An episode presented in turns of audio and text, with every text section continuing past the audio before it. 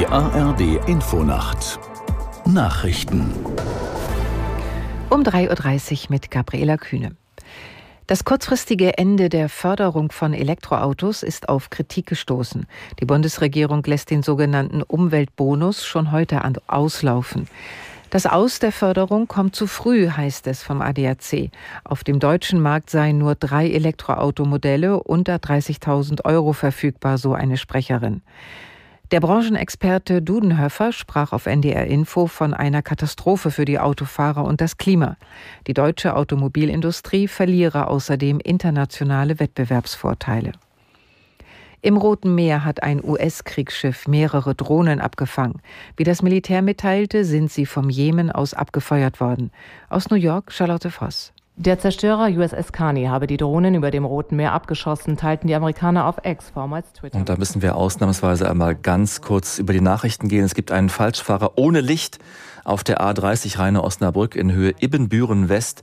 Da kommt Ihnen ein Falschfahrer ohne Licht entgegen. Fahren Sie rechts und überholen Sie nicht. Ich wiederhole, auf der A30 Rheine-Osnabrück in Höhe Ibbenbüren West ist ein Falschfahrer ohne Beleuchtung unterwegs. Vorsicht in beiden Richtungen und nun weiter mit den Nachrichten in der ARD Infonacht. Bei einem Bootsunglück vor der Küste Libyens sind nach UN-Angaben mehr als 60 Menschen ums Leben gekommen. Die Internationale Organisation für Migration erklärte, unter den Opfern seien auch Frauen und Kinder. Auf dem Boot hätten sich 86 Menschen befunden, hieß es unter Berufung auf Überlebende weiter. Libyen ist zu einem wichtigen Transitland für Migranten geworden. Die meisten wagen die gefährliche Überfahrt nach Europa in seeuntüchtigen Gummibooten. Im Tschad stimmen die Bürger heute über eine neue Verfassung ab. Die Militärregierung gibt an, sie wolle mit dem neuen Regelwerk die Regionen stärken. Die Opposition lehnt es ab, weil sie darin lediglich eine weitere Machtkonzentration beim Staatsoberhaupt sieht.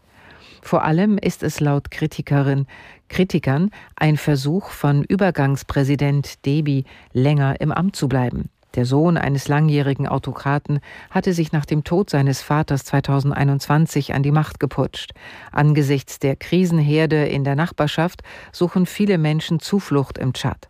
Im Niger hatte, hatte ebenfalls das Militär die Macht übernommen. Aus dem Sudan sind Hunderttausende Menschen vor allem aus der Region Darfur in das Nachbarland geflüchtet.